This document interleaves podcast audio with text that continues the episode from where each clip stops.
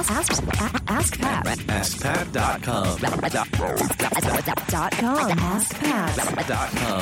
Hey, what's up, everybody? Pat Flynn here, and welcome to episode ninety-seven of Ask Pat. Super stoked you're here, because I'm here to help you by answering your online business questions five days a week. Now, before we get to today's question from Tony, I do want to mention today's awesome sponsor. This is a company, as you know, I only promote companies that I use and that I love and that I know would help you. And this company is all of those things. That's stamps dot com. Because, you know, even though I do business online, I still need to send out packages and letters and mail.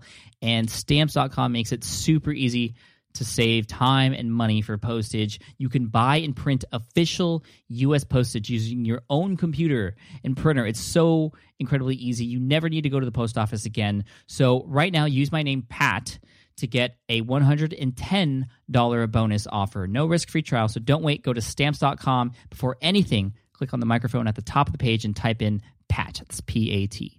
Thanks so much. Now here's today's question from Tony about using Facebook. Hey, Pat. Tony from the quarterly reporter dot com here. As we as bloggers look to grow our sites and increase our followers, I think we know how important social proof is, at least those of us who have listened to and read your stuff do. In order to get more social proof, though, I was curious as to your thoughts about a paid Facebook ad.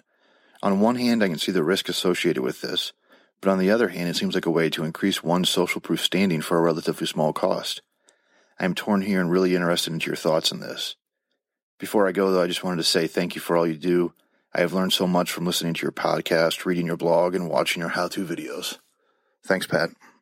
Tony, thank you so much for this question. And for those of you who are listening who might not know what social proof is, it's the idea that we all as human beings look to the group to determine what the right action is or what the right answer is. If you've ever been to a mall and you see a huge group of people surrounding, you don't know what it is. I mean, you can't help but wonder what it is that's going on in that big crowd. So you go over there just to see what's going on because everyone else is doing it.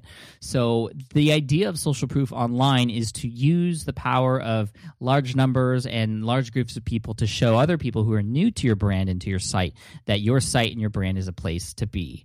And there are many different ways to do this. Now, if you are growing a Facebook page, for example, and somebody comes to your page and they see one person has liked that page, chances are they're going to be thinking something like, wow, okay, not that many people here. I don't want to be just one of two people. I'm not going to, I'm not going to, I'm not going to like this page. Or I'm not going to become a fan. Um, and you can see why that would happen. I mean, because there's not that many people there. It's like if you go to a restaurant and there's only two people eating in a whole dining room of uh, five hundred chairs, you might be wondering what the heck is wrong. Maybe you look at your watch because you aren't sure if you made it at the right time, or maybe you wonder if the food is bad. You know, you never know. But something happens as a result of people not being there, and the same thing happens when people come to your Facebook page. So, of course, Tony, the idea of growing your Facebook page is, uh, for the purposes of social proof, is is great, because the more people you have on there, the more likely it is people are going to stick around. And, of course, over time, you're not going to have to worry about people leaving, but the bigger your numbers become, the more easy it is to get new people to come and stick around, especially if there's a lot of comments and a lot of activity in addition to the number of likes or fans that you have. Now, the question being, should you use Facebook ads to grow your following when you first start out? I will tell you, and be completely honest with you, I've mentioned this on the blog, so it's nothing, you know, gonna, it's not going to surprise people, but when I first grew my Facebook page for Smart Passive Income, I did do an ad spend of about one hundred bucks to get to about over one hundred fans on the page, because I just, exactly for the same reasons, I wanted to grow the page enough so that when I promoted it, people people weren't swayed by the fact that there weren't that a lot of people there. And to me, I think maybe it was worth it. Maybe, maybe not. Perhaps there are other strategies you can use to grow that number. And uh, I'm going to go over some of those strategies right now. If, for example, you either don't have the money to spend, or you realize that those likes that you're buying typically aren't going to be very good users. Because when you think about it, okay, let's say you have a Facebook page with one hundred thousand fans. I mean, that's a lot of people, right? And for anybody who's brand new to the site, that's going to be awesome. Like, wow, there's one hundred thousand people here. I better check out, you know, stick around to see what's going on, because one hundred thousand other people have. But if they are people who aren't in your target audience And if they are people who aren't interested or active or going to engage in conversation, um, it's just a waste of money, because even though you might have one hundred thousand people there, those people aren't going to comment. They aren't going to uh, you know, participate in any discussions or share anything or, or, or ask questions or share opinions and all that good stuff, which makes Facebook so powerful. It's it's just kind of a waste. And people who come on after and see these huge numbers and then realize, wow, nobody's talking, it's kind of pointless, right? So you always want to make sure that you have the right kind of people coming to your site. And I will mention that I've seen a few videos and, and read a couple of blog posts about how just low quality paid advertising is for growing your Facebook page when it comes to buying specifically fans. When you specifically buy fans and you do it in the way that is sort of shown as a, hey, you can advertise your page. Um, traditionally, I believe, and they may have changed this since all this publicity came out uh, about it, but traditionally that those leads aren't very good, and they're coming from, you know, seemingly random countries, and they aren't targeted to what you actually targeted to, or perhaps they are, but they aren't going to be very active. So other strategies to grow your Facebook page before you know, worrying about spending any money on that stuff. I mean, you might not to spend, you, you may not need to spend any money at all.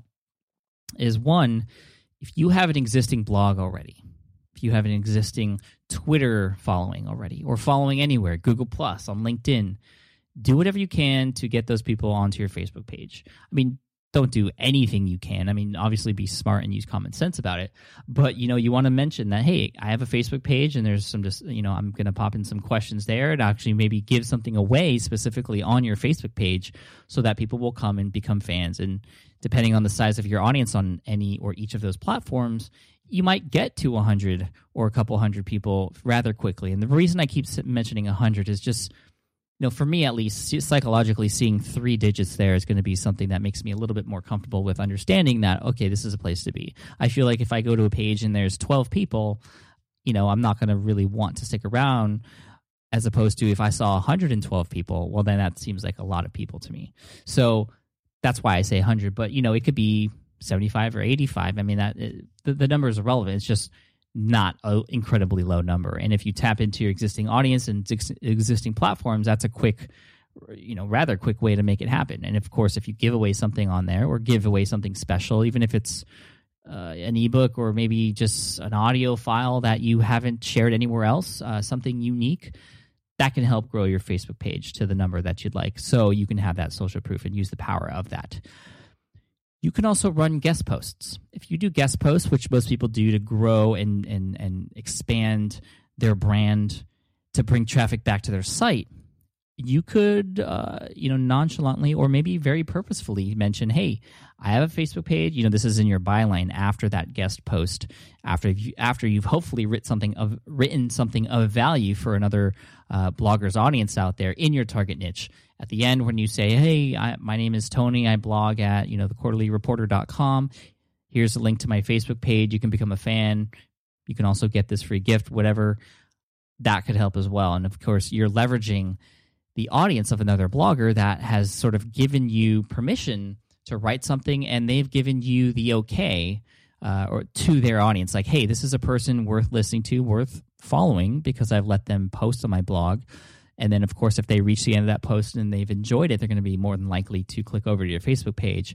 And uh, that, you know, even if you've only have a couple Facebook page fans at that point, uh, if you've written something really well and you mentioned that you just started it, then chances are people are going to like it. So those are a couple strategies to help you build social proof for your Facebook page without having to spend.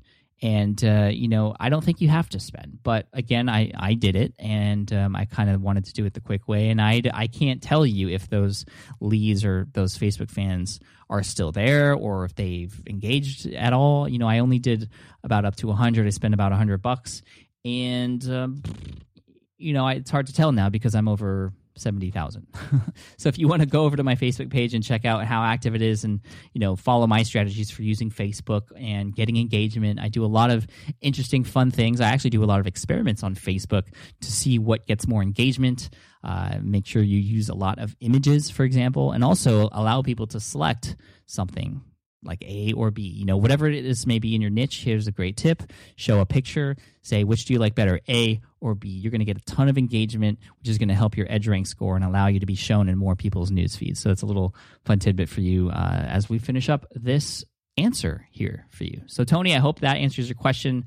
Uh, thank you once again for submitting your question. If any of you out there have a question you'd like to submit and have potentially answered here on the show, just head on over to ask pat dot com. You can totally just leave a question right there on that page. You can use your internal mic or headset or whatever the sound quality, as long as it's uh, audible, then um, we'll, we'll potentially put on the show. But of course, I'm getting dozens a day now, so ask a good one. Thanks so much. I appreciate it. And of course, I'm going to end here with a quote of the day, as I always do. And this quote comes from one of my favorite quoters, Henry Ford. And he says, "Paying attention to simple little things that most men neglect makes a few men rich." Thanks so much, and I'll see you in the next episode of Ask Pat. Hey there, thank you for listening to Ask Pat two point oh. Now, you might have noticed that we haven't published a new episode in a while, and that is because in twenty twenty-three, after one thousand two hundred sixty-nine episodes, we decided to sunset the show, for now at least. And this way, we can focus our energy and efforts on our other podcasts and other projects. That being said, all one thousand two hundred sixty-nine episodes are still live and downloadable, and the published dates may be old, but there are still a ton of questions I've answered on the show and people I've coached. Those episodes are just as valuable as they were back then. So you can also visit smart passive income dot com slash ask pat to dig through the archives. Plus, there's a search tool on the website that lets you search across our podcasts and blog. And of course, the Smart Passive Income podcast is still live and energetic and awesome and publishing twice a week. So make sure you're subscribed there so we can still continue this conversation. And we have some of the foremost experts and thought leaders in entrepreneurship on the show every single week, so you definitely don't want to miss it. Again, check it out. It's the Smart Passive Income podcast. Just find it wherever you're listening to this podcast. You can find it there as well. Thank you again for listening in, and I'll catch you in the next one. Cheers.